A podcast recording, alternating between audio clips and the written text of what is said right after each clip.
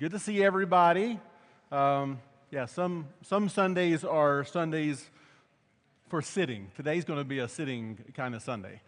So it's good to be back. Um, I will say that last Saturday was one of those. This happened a year ago as well, where you know you wake up and I'm like, yeah, I don't feel so great. Something's a little bit off, you know. And I got the the COVID diagnosis, and I get to call Sam Adams on a Saturday afternoon. I said, Hey, Sam, what are you doing tomorrow? So I sent him my sermon notes. And the good thing is, like, I pretty much write down every thought that I have, color coded and what have you. But man, Sam just took um, those notes and I listened to it at home.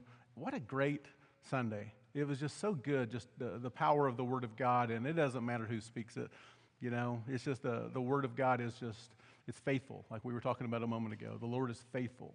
He, he, he accomplishes that which he um, intends to accomplish. So thanks uh, to Sam. I don't even know if he's in here or not, but for, for pinch hittings, there he is so well um, last week. He did a great job. So we're in the realia. It's the, the teaching tool that the Lord uses, realia food and drink, these objects that the Lord uses in various situations where he's making truth be known. So this is our uh, sermon series. I'm going to pray in a moment, but I'm going to do a little bit of a, a little bit of an introduction first. So last week, Sam walked us through the Sermon on the Mount, basically, where Jesus juxtaposes the difference between, as Luke was talking about a few moments ago, being hungry versus being full, uh, longing for and desiring righteousness. Um, and to live a righteous life uh, versus thinking that you're okay because you're already full and the world's giving you everything that you need and you're pretty content. And we were reminded that the truly hungry that are receiving righteousness, only there will you be satisfied. Uh, great word, that word satisfied. But everything else is just going to let you down. There's no vacation or there's no moment, there's no holiday, there's no person that's going to be able to truly satisfy you. In the moment, that might feel like it satisfies you, but in the end, it, it does not. And we're always longing. This is why we need um, Christ. So um, it was a good Sunday. Good word from Sam. Thanks again for pinch hitting. So if you'll notice last week, though, this was in the realia food and drink. Jesus did not eat or drink with any, anyone. So we extrapolated, we pulled those words out, and we kind of moved that through like this is what's happening in this series overall. But uh, last week wasn't a week where we saw Jesus sit down to eat or drink. And today he will. Um, so a few weeks back, if you'll remember, we saw Jesus sit down with Levi. He calls Levi the tax collector. Loved that Sunday. I loved that passage. I loved everything about it because, you know, he was a tax collector. He was the scum of the earth, is what I think the phrase that we used. And he comes into his home, and Jesus goes in there and eats with him. And at the end of that sermon, I asked the question when's the last time you were invited to eat into the home um, of someone that's far from the Lord? Are you approachable enough and are connected to unbelievers to the degree that they would say, hey, won't you come over for dinner?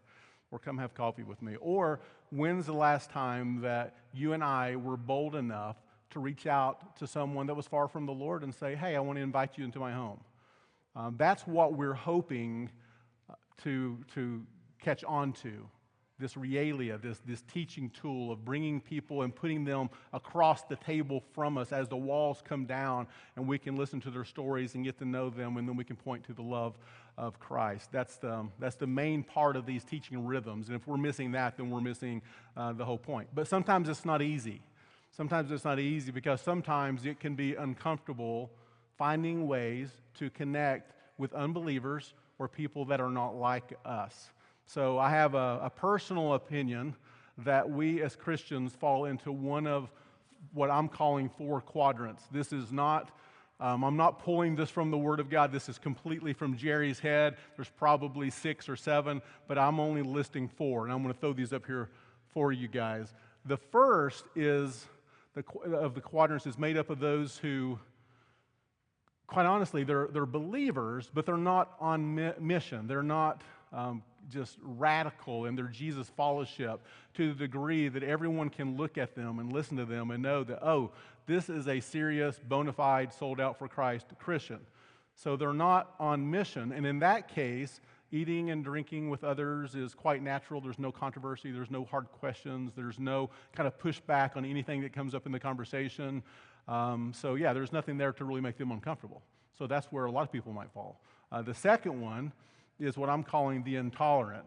And the intolerant is made up of those that are intolerant of sinners and um, sinfulness and have very little uh, to do with them.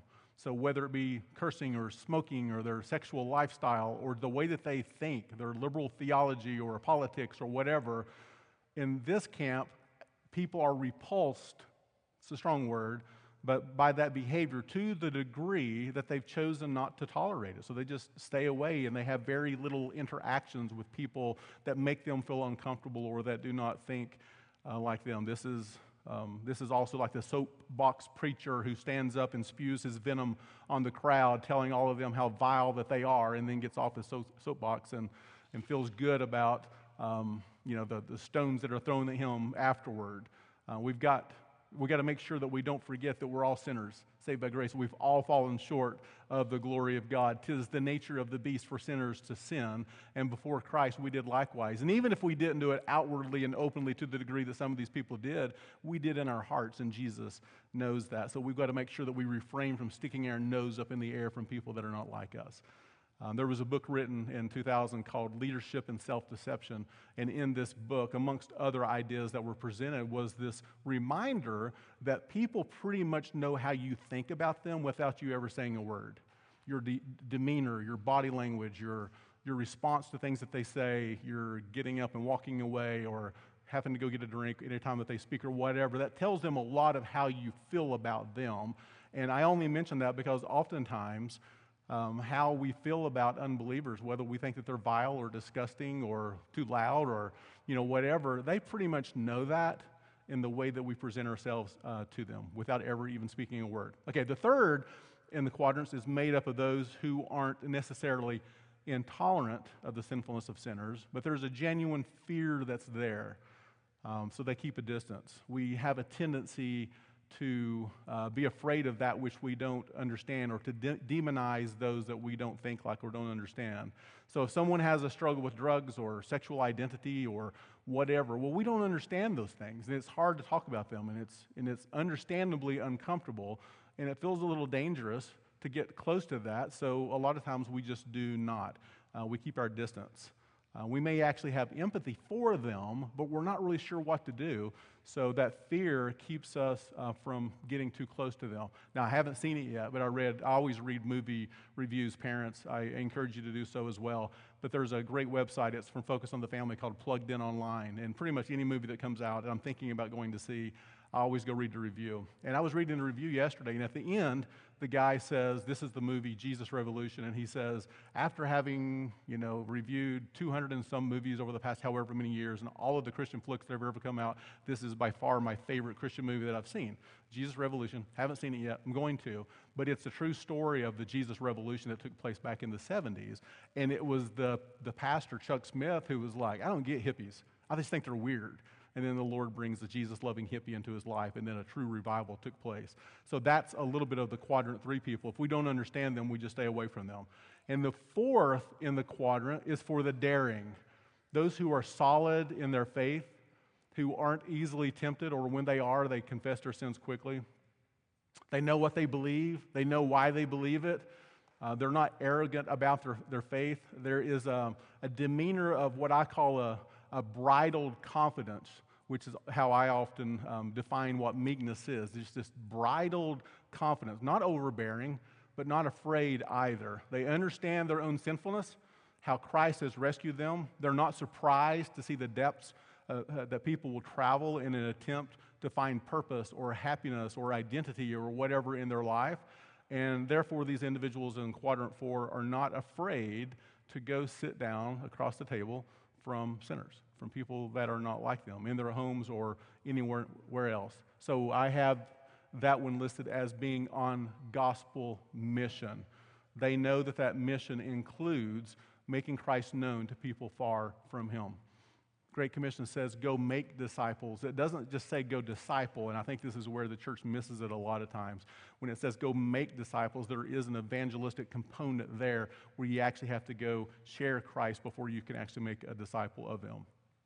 Okay, in today's passage, we're not going to look at all four of these quadrants, Uh, but we're going to get a, a you know, a, a, quick you know, glance at where Jesus lands in this quadrant four because we see him once again in Luke chapter 7. He's going to be walking into a dinner invitation with people that um, don't think like him. In this case, they're Pharisees, so it's a little bit different, but um, we're going to see the impact that thankfulness, um, what it looks like, and what, what um, just what forgiveness can do to someone once they understand that their sins are, are forgiven. And hopefully, as we continue to go through this week in and week out, more of us will be daring and we'll be willing to, to start praying, I call it strategically, for these same people that the Lord has placed on our hearts and then connect with them and then just be bold enough to say, hey, would you come over for dinner next Thursday night? We'd love to get to know you a little bit, you know, and just have dinner with them. No strings attached hear their story, and see what the Lord does with that. Okay, so all of that's by way of introduction. But now it's time to open up the Word of God. So we are going to look at Luke chapter 7. I'm going to read it for us in a moment. It's in the it's small up here. If you've got good eyes, you can see that. It's in your worship guide. You got your Bibles, you got your phones. But before we do so, let's pray. Pray that the Lord will open up His Word to us this morning. Lord, I thank you for this church, and I thank you for the opportunity to open up the Word of God. Lord, thank you for um, the, the, just a reminder of what you've done in our hearts and our lives and how you've transformed us. And I'm sure that there are people that are here this morning that have not experienced the grace and the mercy that comes through Christ and that have not truly embraced this gospel message that has this Jesus, this Son of God, look at us in the eyes and say, Your sins are forgiven forever. I have paid the penalty. And Lord, if that is true, Lord, I pray that they would come to you. And for those of us that have had our sins forgiven, I pray that we would be transformed and that we would learn um, this morning as we uh, jump into this passage.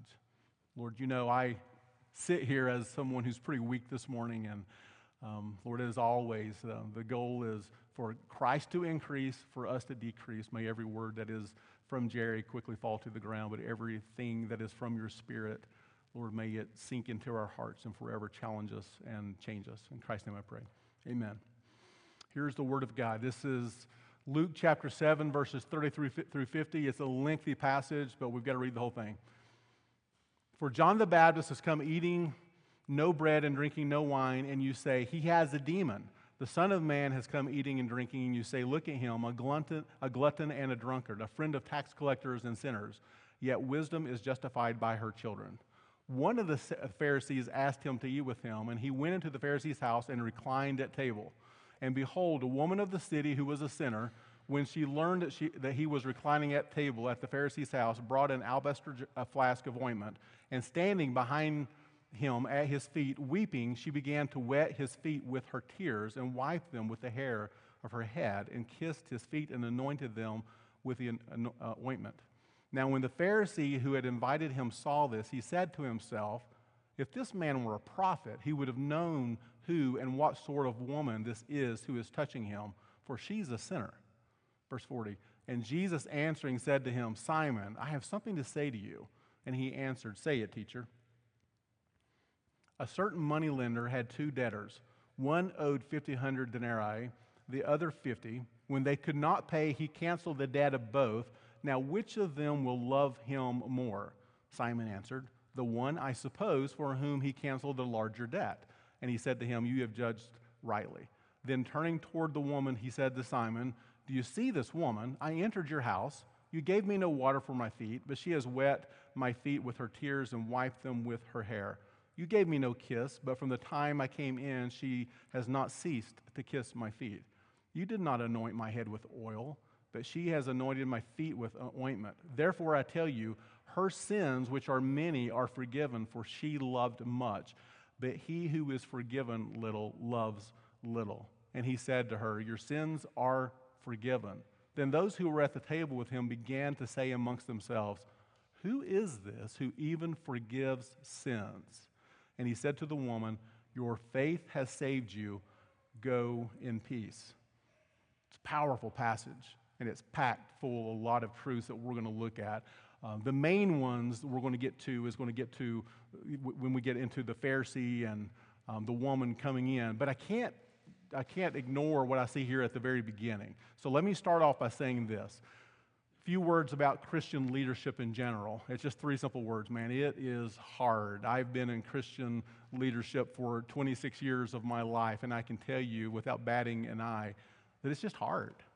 Um, we, we resolve in our hearts to follow Christ and to make him known and to attempt to lead others in that process. Not everything that we do is going to be understood or appreciated. And I'm not just talking about pastors and ministry leaders, I'm talking about just believers here too. You know, if you're a sold out for Christ Christian and you're trying to be on mission and you're trying to lead in that area, that's for you too. This reminder that it is hard. I got a kick out of Wednesday, CBR, Community Bible Reading. Not everyone does that, but this this past week we were in the book of Acts, and, and here's Paul and Barnabas. And man, they were being praised in one verse, and people were like just singing their praises. And then a couple of people came in and began, uh, began to like complain and be agitators. And within just a few verses, everyone decided that they just should be stoned, they should be killed. And I just laughed out loud. I was like, that's exactly what happens. It happens pretty quickly. One minute people are singing your praises, to the next minute they say, off with your head. I've experienced that, maybe not to that degree, but many of you guys have as well. And I don't want to belabor the point or whine about the truth of it from a, a pastor's perspective, but I do want to acknowledge it because I see it right here in the passage. Let's look at it again. This is Luke 70 or 7, uh, 33 through 35. For John the Baptist has come eating no bread and drinking no wine, and you say, He has a demon. The Son of Man has come eating and drinking, and you say, Look at him, a glutton and a drunkard, a friend of tax collectors and sinners. So if we were to go back and look at John the Baptist, his whole life, even before birth, he was designated as the one who was to go before Christ to point people to him to get their attention, to show them the need of repentance, and to let them know that Messiah was coming. His sole mission point people to Jesus no matter what, even if it ends up costing you your life, and in the end, it ended up costing him and his, his life. My favorite uh, verse um, related to John the Baptist is 330, and I referenced it in my prayer a moment ago. And he says, He must um, increase, speaking of Jesus, and I must decrease. That should be our prayer every day when we wake up. Lord, help me to decrease that Jesus might increase. And he was a leader. He was a leader of leaders. He was an ambassador of uh, ambassadors. And how did lots of people characterize him? Especially the religious leaders and those did not, did, did not approve of his methods or um, his message. They basically said, This guy eats grasshoppers and honey. He dresses funny. He makes people feel uncomfortable with all of this talk about Messiah. And their conclusion was we see it right here he has a demon. They choose the, the conclusion based upon the fact that John the Baptist did not act normal, and his words were either convicting or made people feel uncomfortable. So the easier thing to do is just quickly dismiss him. And then here comes Messiah himself. Here comes Christ, the Son of God.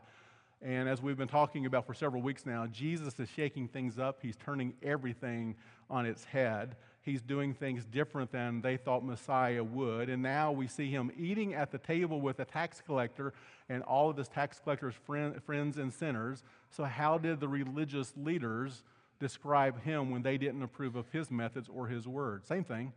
They saw Jesus doing things that were unorthodox that religious leaders should not do, and Jesus should know this. His words were convicting to some made other people feel uncomfortable, so they came to their own conclusion, and you can see it right here Jesus is a glutton and a drunkard. It's so easy to dismiss him. If you, if you ever had logic, this is what we would call an ad hominem fallacy, where you're pointing to the person and dismissing who they are. Uh, just because you know of, of, who they are. So an ad hominem fallacy, like for example, would be um, if you know Mike Tierney were to say something really, really profound and amazing and truthful and good, but also very convicting, and Mark is like, yeah, but this is the guy that wears this cutoff shirt at Christmas and looks like an idiot. Who knows, you know, what he's doing? Who knows what he thinks? Just quickly dismiss him. Mike Tierney. You, you, you immediately look at something that someone does and you dismiss them, therefore, this word cannot be true. And it's an easy way to dismiss people, right? You may not even be a Biden fan at all, but he may say something that's really, really, really true, but you, what you find coming out of your heart, it's Joe Biden, what an idiot. Who can believe anything that he says? That's an ad hominem. And we've all done it. We've all said it. Now, I could have said the same thing about Trump, so I'm not, this is not like a political thing. I'm just saying we're quick to dismiss people without actually listening to what they have to say. That's what they're doing here. And you see, you can't win for losing when it comes to trying to please people on this earth, but more specifically, when you're doing your very best to follow Christ and make his way known to others. Why? And here's the reason because people will always find a way to criticize you about something that you do. We're fallible people. We Christians, we're going to make mistakes. We're going to do some dumb things along the way. There's only one that was sinless, and that is not us. I had to remind a pastor friend of mine that this past year he went through some stuff and he, he, he got hurt. He had some people that he loved that just kind of walked away from him and that criticized him. And sometimes you're like, yeah, that's just part of it. And then sometimes it really, really hurts. And I know that as well. And I just had to point him to this passage. This is Colossians 3 23 through 24. Just as a reminder, whatever you do, work heartily as for the Lord and not for men, knowing that from the Lord you will receive an inheritance as your reward. And here's the part that I was trying to just get him to just, just sink his teeth into. You are serving the Lord Christ.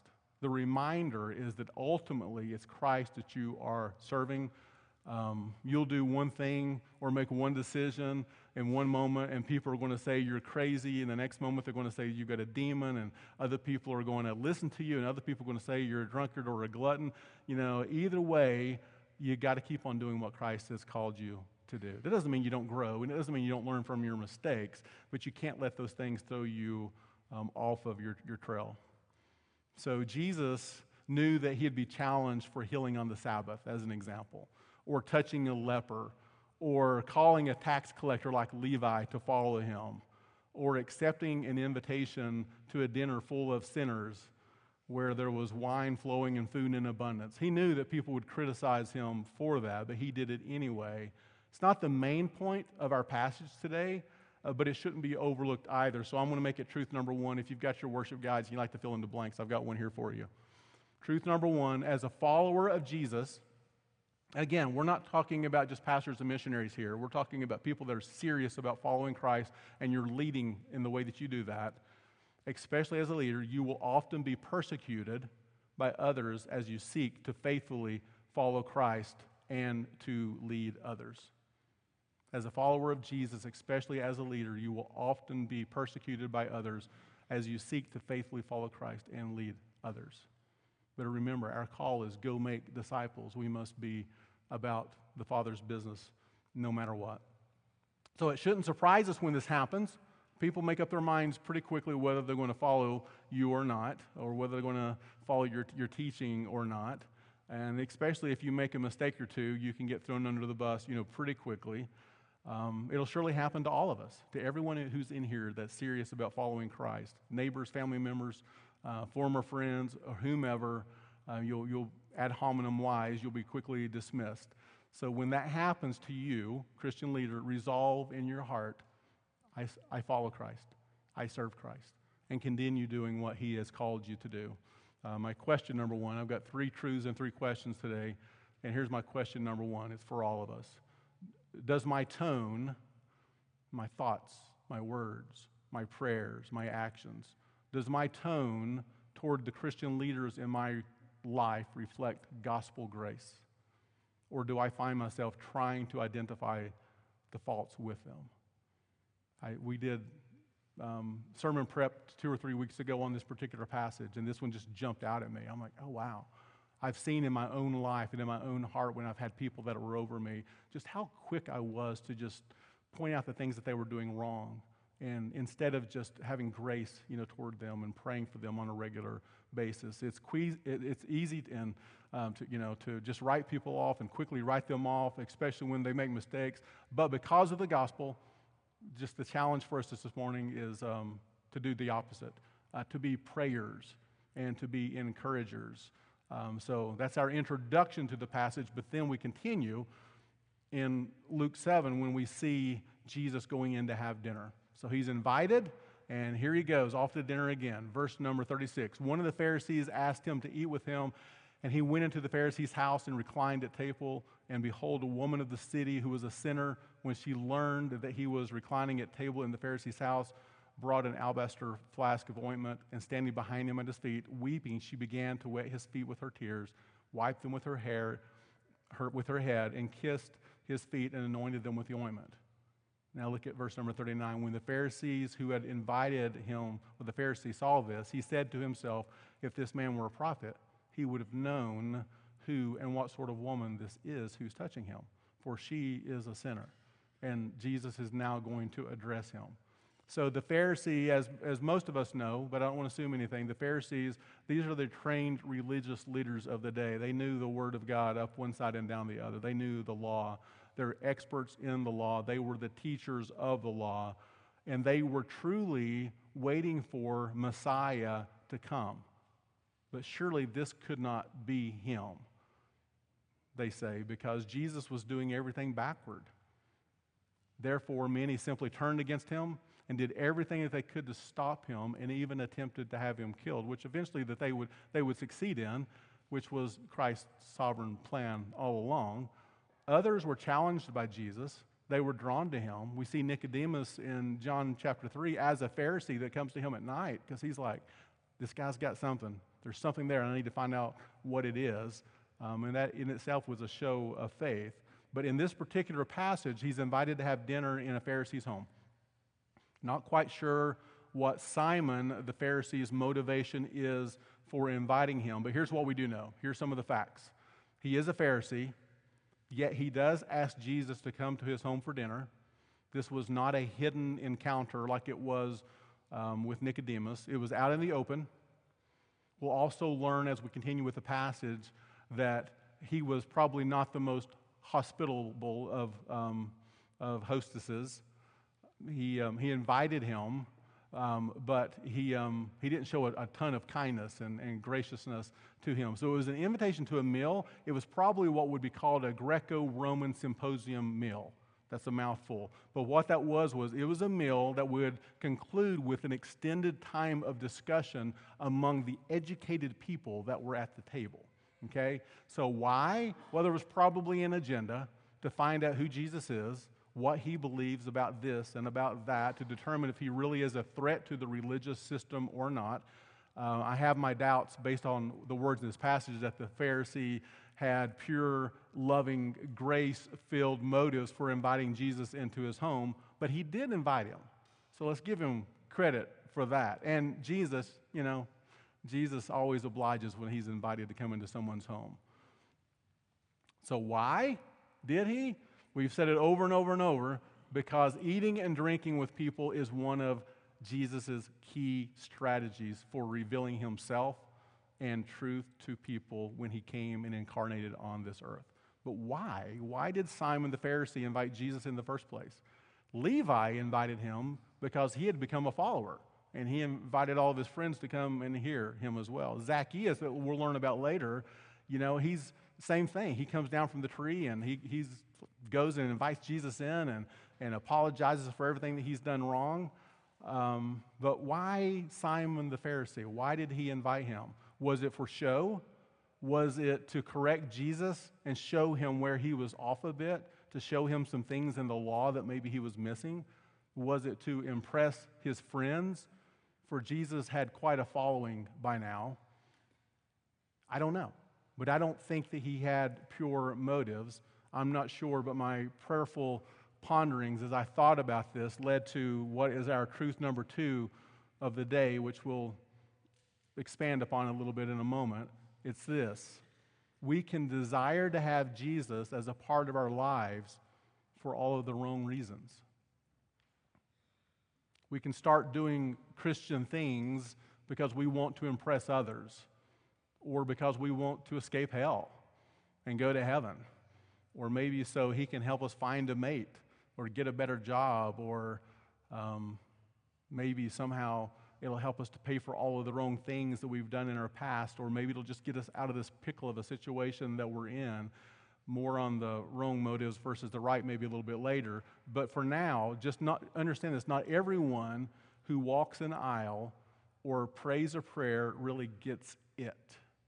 For when we truly encounter the risen Lord and understand all that his gospel, this good news, entails, it will, according to the Word of God, produce fruits of repentance that will show our motive, our main motive is bowing before Him as Savior and Lord. After we receive His forgiveness so undeservingly, our motive is to love Him back for what He has done in our lives. That takes us to question number two. What is my primary reason for wanting Jesus to be a part of my life? That's such a simple question. Such an odd question, but it's a question that we should wrestle with. Because for some, the honest answer is I'm only in this because I don't want to go to hell. I believe in God and I believe that Jesus existed. I don't want to go to hell. Right? But that doesn't mean that you're a believer just because you can say that. And I think I can take you to the book of James and show you that and other passages as well. That you can have mental assent. You can believe something in your mind. But that doesn't mean that you're following Jesus, and there's a huge difference between those two. Jesus desires so much more than just rescuing you from hell, He desires a relationship with you. He desires true fellowship. He desires to live through you for His glory. And if we're attempting to bring Jesus into our lives for the wrong reasons, it'll show pretty quickly because we will be lacking in the actions that matter most to Him, mainly love, which we will see in a moment with this woman who comes into the Pharisee's house. We don't want to be the one spoken of at the end, which John references, that cries out, Lord, Lord, did I not do this or that in your name? And Jesus looks this individual in the eye and says, Sorry, you can't come in. I never knew you. And that's going to happen to way too many people that you and I know that come to church on a regular basis. That think that they're in community group or they go to church or they do these things, and because of that, somehow the good outweighs the bad and they're going to come into heaven. And Jesus will look at some of them and say, I'm sorry, I don't know you. You never followed me, you, you never came to me. And it's a, it's a call, it's a simple question. Why am I doing the things that I'm doing? But it's one that we must wrestle with. We're talking about eternity, not 80 years or 85 years. We're talking about eternity.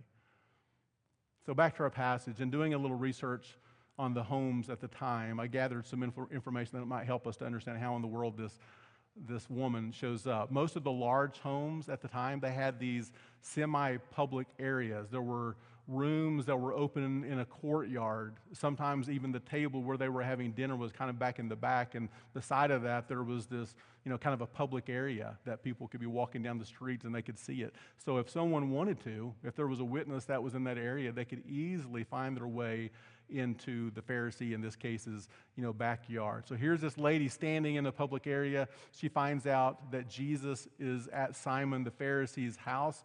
So she wanders in um, probably through that area. We know little about her. The wording suggests maybe she was a prostitute, maybe not. Uh, definitely a sinner. Um, maybe she had seen Jesus heal. Maybe she saw him heal and then tell someone that their sins were forgiven. Again, we don't know, but we do know that she had faith enough that she knew that Jesus was the real thing and she did the unthinkable. She barged into this symposium um, dinner in such a way that she completely turned the evening on its head.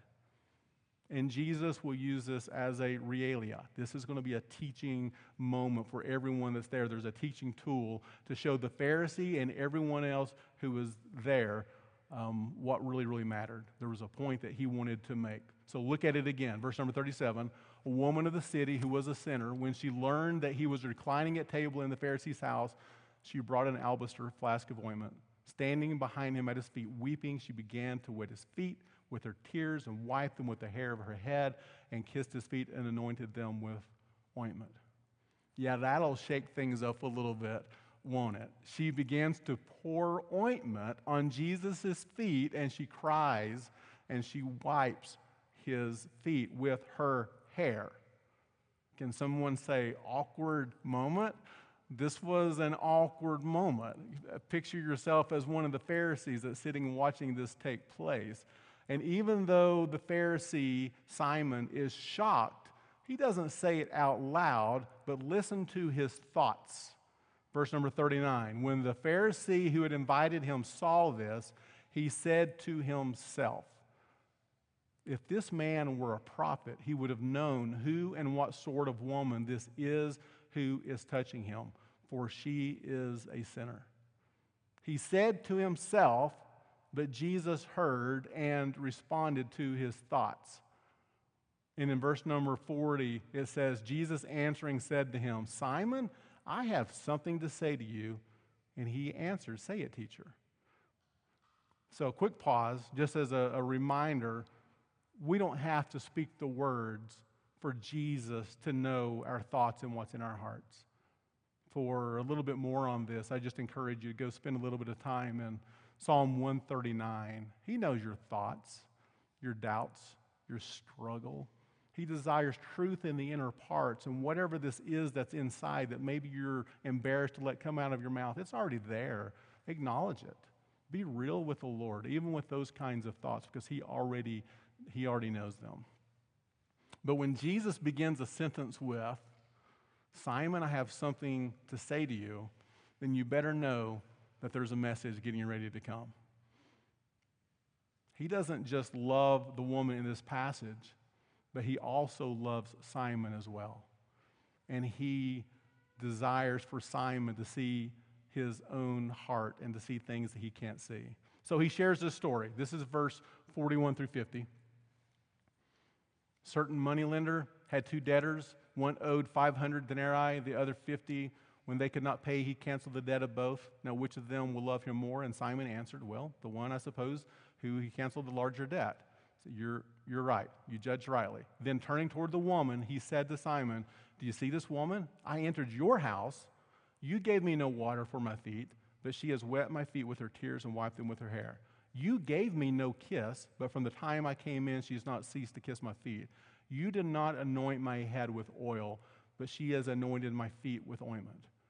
Listen to this, verse 47. Therefore, I tell you, her sins, which are many, are forgiven, for she loved much. But he who is forgiven little loves little. And he said to her, Your sins are forgiven. And those who are at the table are looking around and they're saying, Who is this who even forgives sins? And Jesus says to the woman, Your faith has saved you. Go in peace. And in saying this, we're back to this same theme that we've been talking about for about three weeks now, aren't we?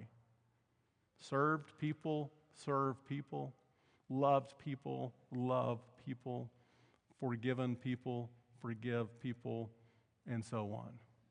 We see a response from this sinner, this person whom Simon the Pharisee has identified correctly by saying, She has no business being here.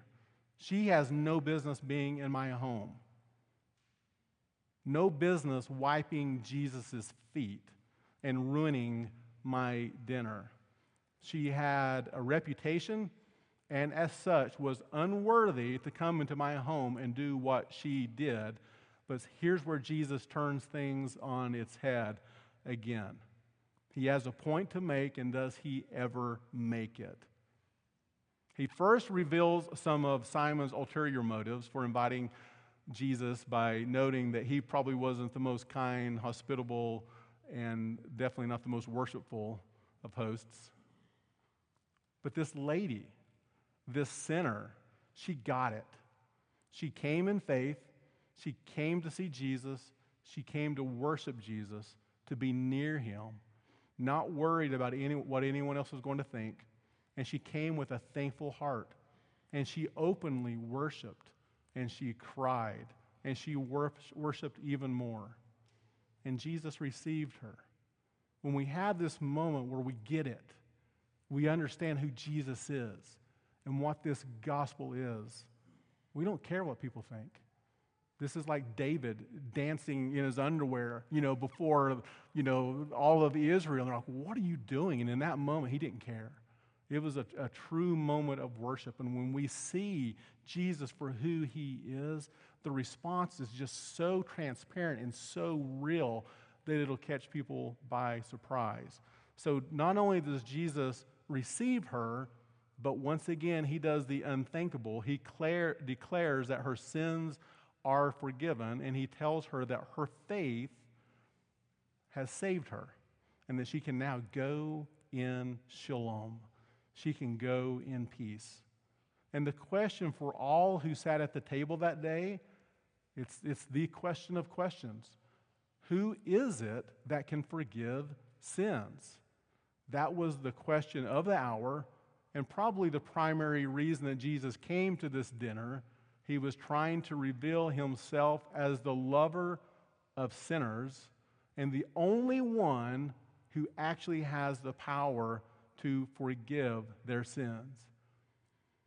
It was both a declaration of Jesus' identity as being Messiah, the Son of God, and a declaration, hear me, church, hear me, especially those that are you're wondering and you're asking and you're not sure where your own heart is.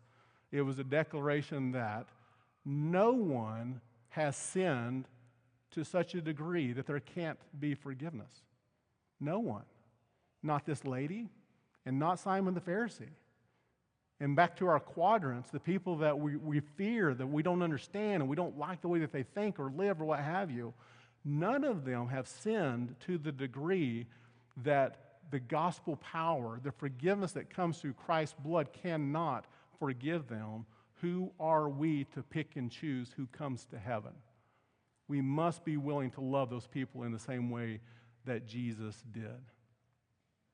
This woman's response takes us to our final truth of the day. It's a doozy.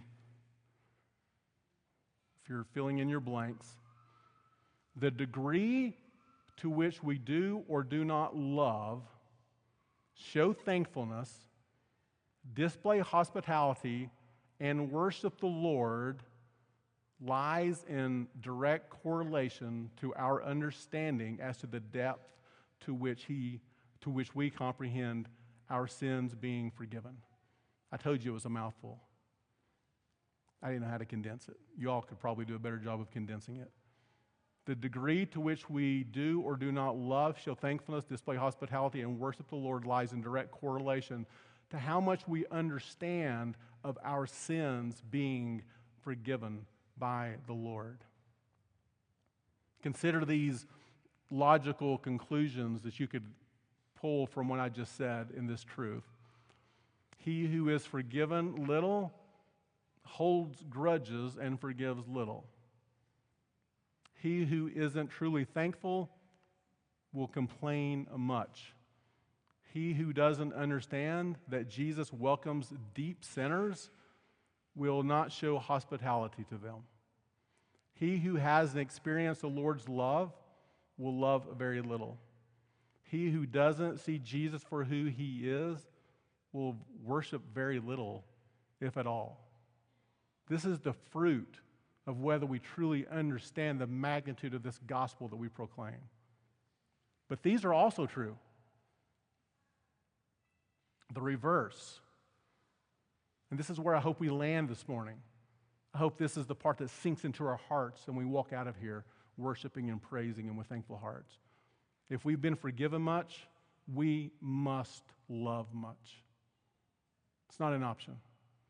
If we're truly thankful, then thankfulness should flow from, from within us regularly, not grumbling and complaining.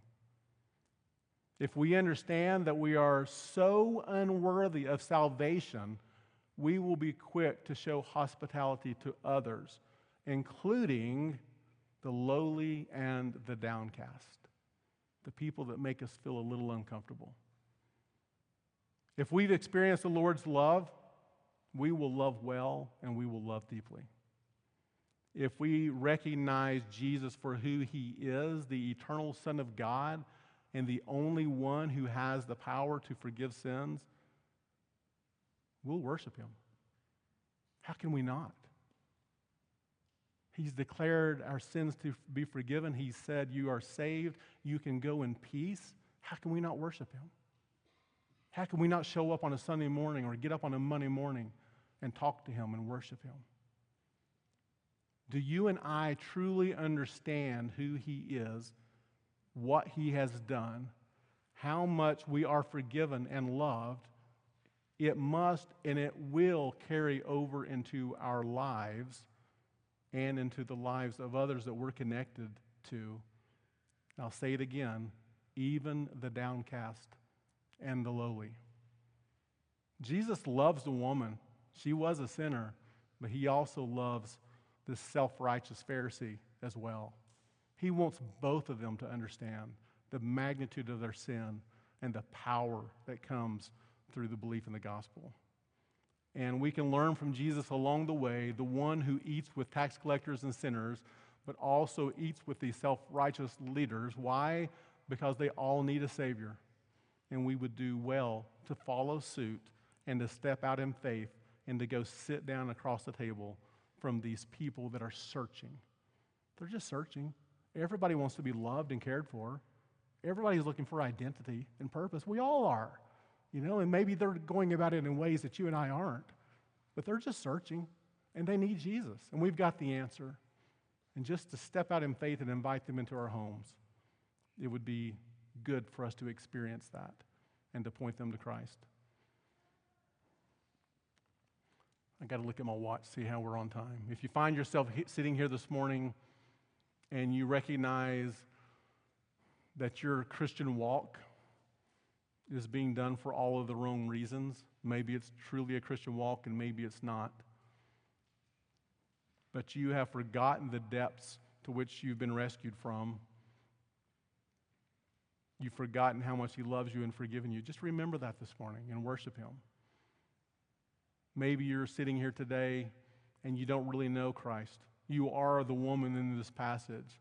In faith, come to him. He will receive you, no matter how great your sins are.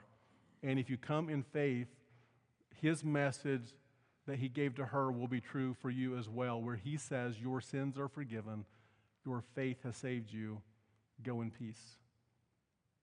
Powerful words. He's the only one who has the power to forgive you of your sins and to have your life make sense and to give you purpose and to give you identity. There's a lot in this passage. It's good stuff. I call this my COVID message because I have no idea what I wrote on Tuesday when I started working on this thing. And when I got up and read it, I was like, oh, yeah, this is, this is the Lord. This is the Word of God. And it's challenging. This needs to challenge us. It needs to, as Jesus is looking at Simon the Pharisee and saying, I got something I want to say to you, Simon. You ready for this? And Simon says, Speak, teacher. He's, he's doing the same thing for us this morning. He's got a word for us.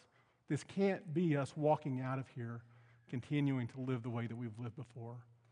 We must be thankful. We must worship. We must be willing to connect to people that are not like us. And even going back to the first point, we gotta we gotta do a better job of praying for and encouraging leaders as we as we go along as well. Let's just spend a few minutes in prayer. Um, who's doing communion this morning? Mike, you're, you're doing communion. You got your workers. Let's do this. Well, I'm going to call an audible. Can I do that? You guys go ahead and pass out the communion elements, if you will. You can go ahead and do that right now. Um, I'm going to pray. You can go ahead and start um, passing them out, and we'll just be silent before the Lord for a moment.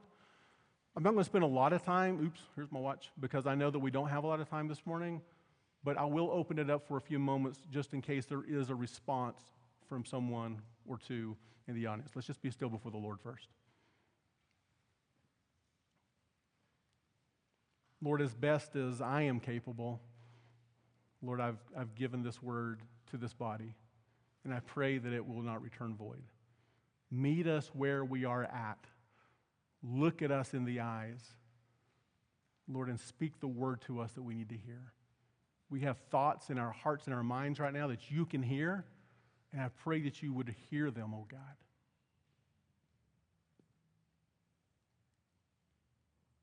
Make yourself known to us.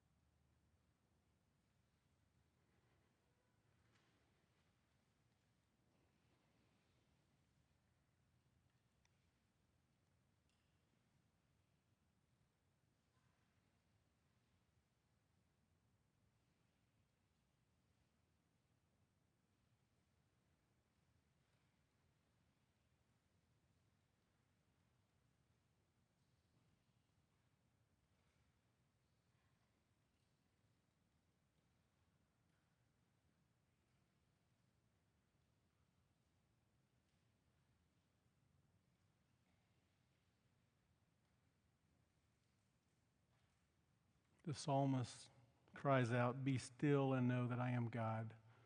In this moment, Lord, I'm just reminded how good it is to take a moment in this busy world, in this busy life, just to be still and to have our hearts exposed and to ponder truth from your word. Lord, have your way with us. In Christ's name we pray. Amen. If you showed up today and you're, I guess, what I would call a seeker, you're someone who's gone through the motions or you don't really know the Lord or you're not sure that you know the Lord, I can point in any direction and show you 20 or 30 people that can sit down with you and, and walk you through the Word of God and show you the truth of the gospel. In the same way that the woman in faith came into the Pharisee's home, there is a step of faith that's always needed, always. The righteous shall live by faith. It's by grace that you have been saved through faith. And sometimes it's just that step of faith where you're, you know, come knocking on somebody's life and say, hey, I need to talk to somebody. If that's you this morning, don't walk out of here. Come see me. See someone that you know. It's too great of a moment for you to walk away from it if the Lord's convicting your heart. Mike, you've got a microphone. Mike with a mic. We'll just open it up for a few moments.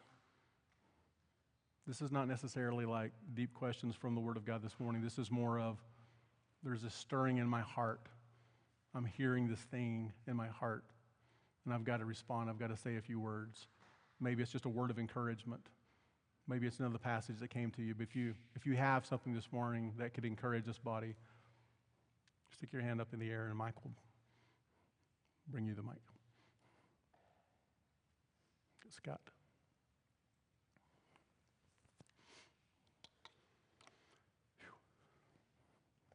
Hey, good morning. Um, I just want to say thankful for being faithful to the word. And um, it occurred to me that, you know, the Spirit was kind of saying to my heart when you had talked about um, the sin of the woman and how she came. Uh, there was no precondition. Jesus didn't ask her, What have you done?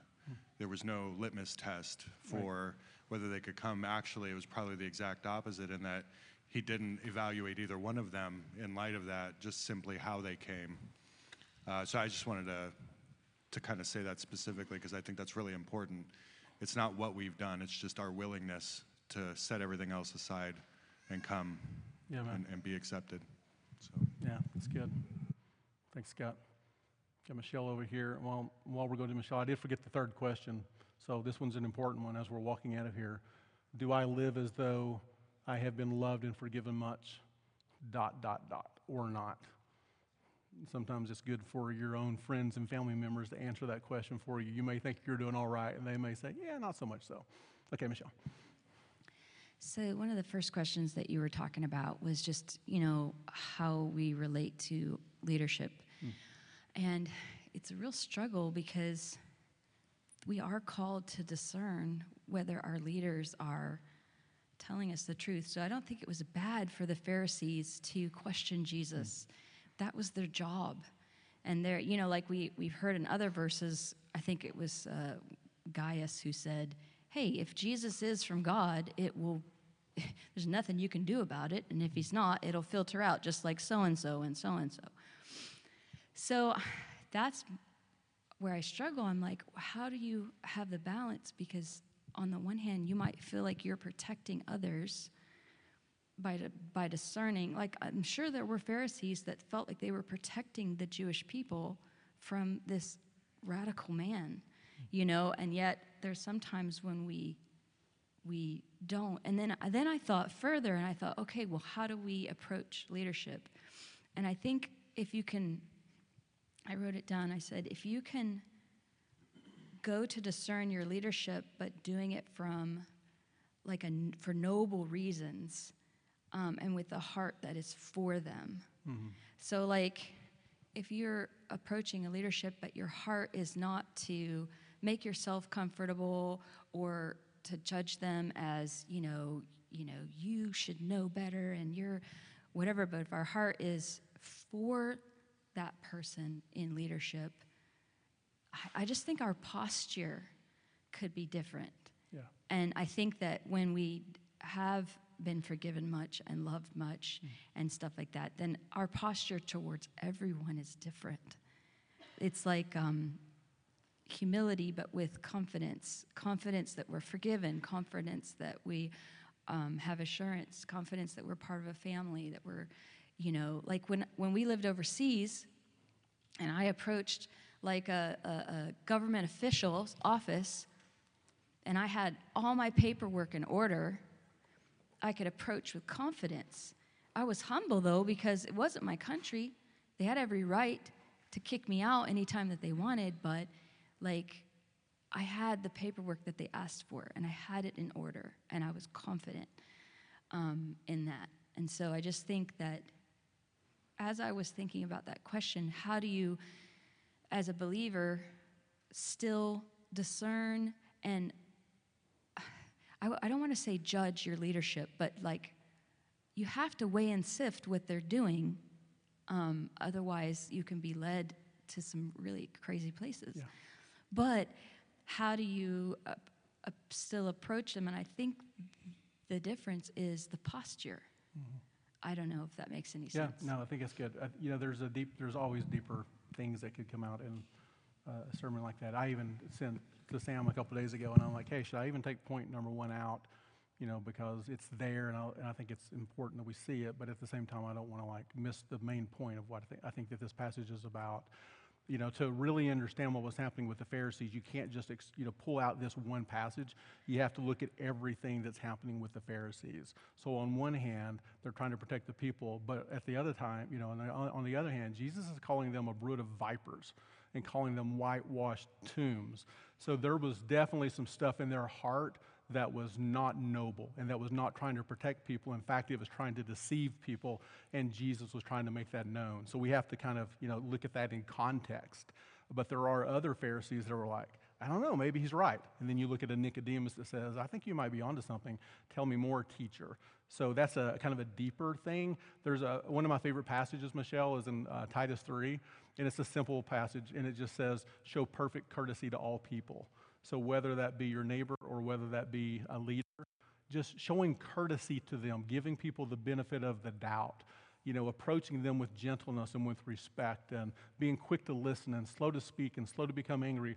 All of that is a part of that demeanor that you're talking about, your posture and the way that you're presenting to people. But if you're automatically just kind of looking at the bad that people do or the mistakes that they make or, you know, decisions, and you never give them the benefit of the doubt, that actually is a part of our heart as well. That's a heart, you know, posture because we're all broken. We're all going to make mistakes.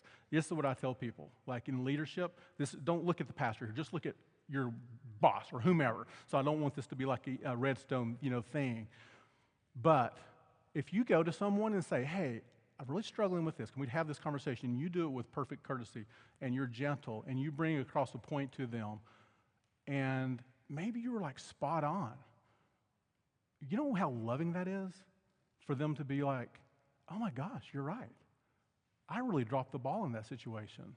And you give them the opportunity to see that and to grow. That's the kind of patience that Jesus has with us. And it is an opportunity, you know, to grow. And sometimes it's an opportunity to, re- to repent. As I was leading the school, I used to tell the teachers, I would be like, man, if you screw up, I don't know if I'm allowed to say that out loud, but I did. If you screw up, you know, it, and, and you mess up and you judge incorrectly or you end up, you know, disciplining your, you know, your, your class too hard and you recognize it and the Lord convicts you, you know what the best gift that you can give to those kids is? Repentance. You can show them, your teacher messed up. I blew it. And I am so sorry. I'm so thankful for the grace of Christ that helps me to learn that. It's the same thing. Just the way that we approach a leader enables them to be able to kind of learn and grow as well. Okay, there was a lot there. Anything else before we move on? Because I know we got to go. Yes, Jesse. Go. Jesse Madison.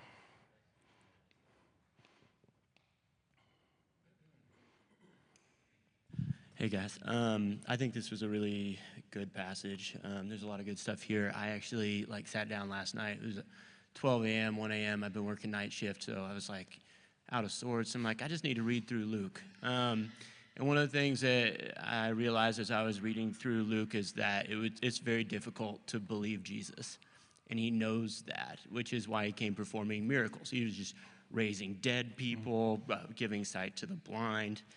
Um, and even the Pharisees wouldn't believe him in the setting of all the miracles. And in the beginning of this passage, he even says, um, you know, you guys don't know what's right. You said John, John the Baptist is not eating; he has a demon. I'm a glutton.